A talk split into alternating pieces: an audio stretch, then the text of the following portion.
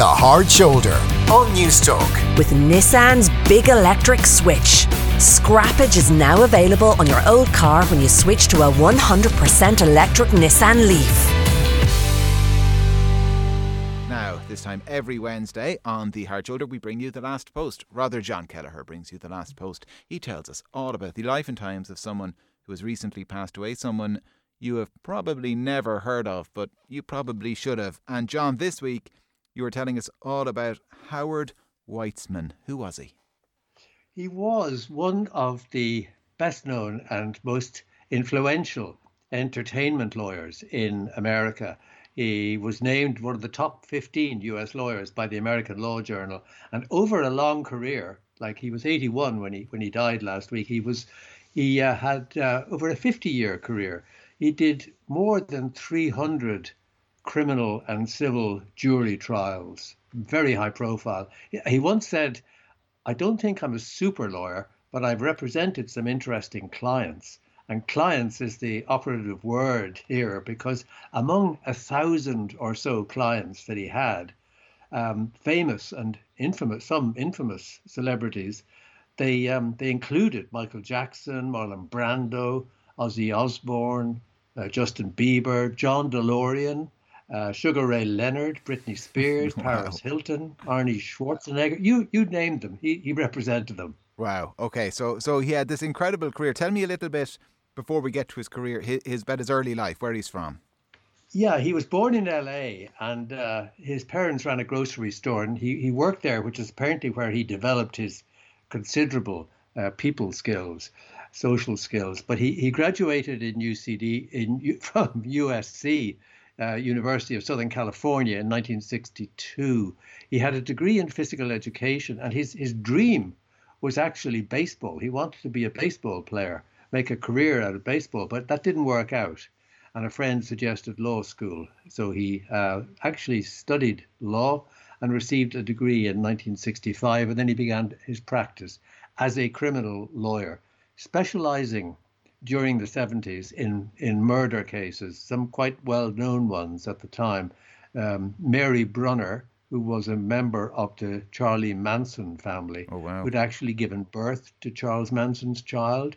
He represented her. He represented Louis Dragna, who was the alleged head of the LA, the Los Angeles organized crime um, uh, syndicate and he represented Barbara Musin, who was ringleader of a so-called grandma mafia uh, of drug dealers. Um, and he also represented some Black Panthers. Oh wow! Okay, so he he, he had all of these clients, these early clients, uh, uh and then eventually celebrities. You mentioned in the middle of all the celebrities, though, uh, John DeLorean, and uh, most of us will just think of the car and Back to the Future. Tell me a bit more about that. that. That's absolutely right. I mean, he that was the case in 1984, John DeLorean's case, that put him firmly onto the legal map in LA, and uh, if you like, on the yellow brick road to uh, celebrity law. He he um, the FBI had carried out a sting operation involving John DeLorean, who was the very flamboyant um, automobile executive, um, charged. He was charged with cocaine trafficking, and during his trial, the prosecution evidence included a tape of John DeLorean uh, discussing a cocaine deal with this undercover FBI agent. But Weitzman was able to demonstrate to the jury's satisfaction that his client was set up and not only had uh, John DeLorean pulled out of the deal, but the undercover FBI agent had apparently altered and destroyed some critical uh, case notes. So, contrary to what was anticipated at the start of the trial, uh, John DeLorean was acquitted. Oh, oh, right, okay. So John DeLorean uh, got off thanks in part to our good Mr. Weitzman. Yeah, uh, he was. In fact, I think it was thanks to, perhaps for the first time, or certainly early days, in terms of exploiting what they called courthouse steps news conferences. Um, he, he was a master of this. As he said himself about the DeLorean case, what made that case unique was that it came about just as standard cable TV news was becoming popular and the daily coverage was being ratcheted up. So, in particular, CNN would have rotating coverage several times a day.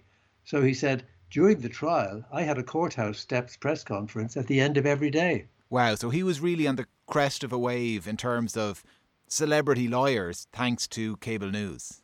Exactly. And, and, and journalists loved him. They really liked him because he was, for them, he was helpful, he was witty and entertaining, and they liked his, his quotable quotes. I mean, he was very good on that. He said, Part of my reason for talking to the media uh, was to try and even the scales. I learned early on that on television, they they tend to take three words from the 10 sentences that you speak so you learn pretty quickly to speak in sound bites if possible well we actually listen speaking of sound bites we have a little uh, clip of him speaking to the news media take a listen at some point this morning the court believed that it was possible there was a conflict between mrs jackson's interest and the children's interest and it's quite normal for courts in these situations to appoint a third party objective, neutral individual to look out for the children's financial interest and the children's legal interest, and that's what Judge Beckloff did uh, this afternoon. So Mrs. Jackson remains the guardian of the children, that is, their care and custody is hers to take care of and for her to look after them, but a third party will be the guardian of the estate of the children and that person will look after the legal and financial interest of the children. Oh, so that's what uh, Howard Weitzman sounded like. Uh, John, he, he, mentioned the Jacksons there. Talk to me a little bit about Michael Jackson, one of his most infamous, famous clients. Yes, absolutely. Um, Michael Jackson, he represented both um, before and indeed after death because he represented the Jackson estate. Uh, he was one of um, Michael Jackson's most vocal defenders against the allegations of abuse, and he, he took every occasion opportunity he could to to proclaim his his innocence. Um, after there was a 14 year old boy who accused uh, Jackson of sexually molesting him, and uh, Weitzman and another uh, superstar defense lawyer, Johnnie Cochran, whom you know from the O.J. Simpson yeah. Uh, trial, they settled the boy's civil action by arranging for Michael Jackson to pay him a sum which was believed to be millions of dollars. And, and then in 2009, um, 10 years after Jackson's death, he sued HBO over that very controversial uh, documentary, Leaving Neverland, where two men said that uh, they'd been molested uh, as kids by, by Jackson and he he won that effectively in the appeals court. Uh, it found in his favour, and it went to arbitration. All right. Was he uh, was like a, a, wheeler dealer? Would that be a, a, a, fair description? Yeah, yeah, yeah. It's a good uh, it's a good term for him. He he excelled at settling uh, cases out of court. Um, he he he he had a you know a great sort of nose for business uh, litigation and making deals. And even though he was very aggressive, could be very aggressive in court, he, he came to actually prefer settling cases out of court. And he, he was able to make many of the lawsuits against his, his clients um, disappear. Uh, one case in point, um, or one client in point, be uh, Justin Bieber. Oh, tell me about Justin Bieber then. Yeah, in, in 2011, a young fan accused uh, Justin Bieber of fathering her child um, and she insisted or demanded that Bieber take a DNA test. Um, so Weitzman declared that, of course, his client would submit to such a test. At the same time, he, he threatened to countersue, saying that she was making a bogus claim. She actually dropped the action. Um, he also represented Bieber in 2012, a year later, when a former bodyguard was suing him, claiming that, that Justin Bieber had punched him just before the trial was due to begin, uh, Weitzman was able to announce that the parties had, uh, had, reached agreement and the action was dropped. All right, got a deal there. Anyway, our wheeler dealer. Yeah. Um, uh, uh let, us go through there. You mentioned Justin Bieber. We've had John DeLorean. We'd have Michael Jackson. Paris Hilton. Did you mention? Oh yes, I did, and it's interesting because he had plenty to say when representing her. In 2007, you may remember she was caught driving after her license had been suspended after a drunk driving conviction. And she was sentenced to 45 days in jail. Weitzman was absolutely furious. He, he told reporters that the sentence should have been much lower, and he elaborated on that. He said, It's clear she was selectively prosecuted because of who she is. The sentence that the judge handed out, in my opinion, he said, bordered on being really mean spirited and punitive. I think it was brought about by pressure from a lot of outside sources to make an example of Paris or Paris. I just think it was wrong. Uh, shame on the system, he said, and shame on the city attorney for bringing this case. But the city attorney replied, saying that the judge had simply shown that no one was a, was above the law. All right.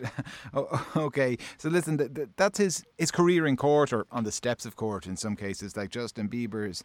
Eh, like being around Hollywood, did he get involved at all in, in the movie industry? Oh yeah, because he, he represented um, many of the, the big studios. Um, uh, in 1995, he took what he described as a left turn, and he actually was appointed executive vice president of corporate operations at uh, MCA, later Universal, uh, Universal Studios. He said that it was a, a wonderful experience because it was purely business. Um, big change for him. He said he, he had a, he got a bird's eye view of how an entertainment company was run. And he had really wanted to try something else. Uh, so he, he really enjoyed it. He said it was a, like a roller coaster ride of, of fascinating experiences, which he was able to apply to his legal practice when he went back to it because he said it, it helped the experience at Universal, the business experience, helped him to better evaluate whether to take a case to to trial. Mm. Um, early in his career, he he said he was always more inclined to draw lines in the sand. But now he said he he was more more wanting to try and avoid the actual trial and resolve it short of uh, litigation. Okay. Um, he got ousted, by the way. Oh, he, he? he, was uh, there for six years, but he got ousted in a in a management uh, reshuffle, and he returned to the law. All right. Listen, when he returned to the law, I suppose we have to mention, we talked about some of his most famous clients, the most infamous criminal defendant in history, arguably, as well. Yes, you're absolutely right. It didn't last long as a client. Uh, strangely enough, in 1994, he briefly represented O.J. Simpson in what was known as the trial of the century.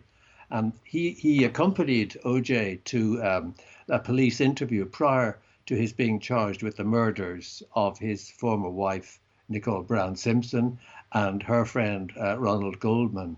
But Less than 48 hours later, he dropped out of the Simpson case, saying that he was he was too busy. And then, right. after the trial and the not guilty verdict, he took the unusual step of saying that the jury had reached the wrong conclusion. Uh, he said, it's pretty uh, clear cut what he said. He said, that is my opinion, based on time spent with him before the incident occurred, time spent with him after the murders occurred, and observing at arm's length the facts brought out during the trial. Oh wow! Okay, so that's pretty yeah. damning of of O.J. Simpson, who he represented for less than forty eight hours. Yeah. Uh, what about later life, John Post O.J.?